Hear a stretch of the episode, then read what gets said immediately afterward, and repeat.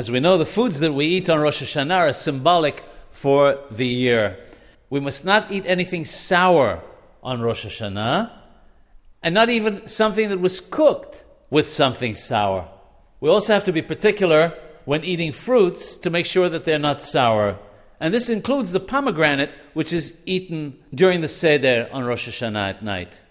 One should check them before Rosh Hashanah to make sure that they are in fact sweet.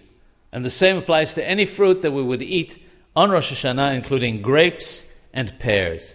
And according to the Mateh Ephraim, the same applies to fruits that are not fully ripe. They should not be eaten on Rosh Hashanah either. In fact, it's considered a good custom to eat fatty meats and sweet foods as a good sign, a simanat. However, one has to be careful not to overdo it and overeat.